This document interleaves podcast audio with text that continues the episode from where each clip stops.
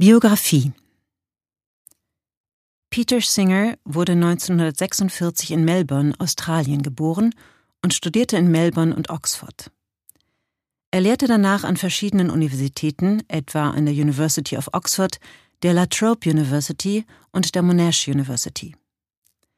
Seit 1999 ist er Ira W. Decamp Professor for Bioethics am University Center for Human Values an der Princeton University und seit 2005 als Laureate Professor an der School of Historical and Philosophical Studies der University of Melbourne. Mit der Veröffentlichung seines Buchs Animal Liberation, die Befreiung der Tiere, im Jahr 1975 machte er sich international einen Namen.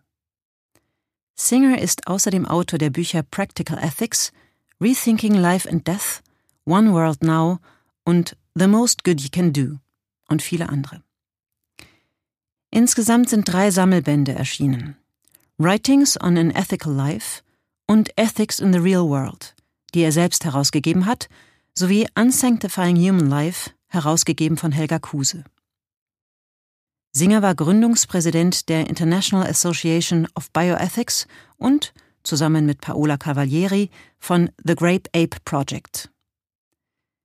Im Jahr 2005 wählte ihn das Time Magazine zu einem der 100 einflussreichsten Menschen der Welt und 2009 zählten ihn The Sydney Morning Herald und The Age zu den einflussreichsten Australiern der letzten 50 Jahre.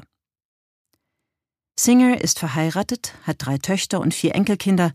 In seiner Freizeit liest und schreibt er viel, geht gerne wandern und liebt es zu surfen.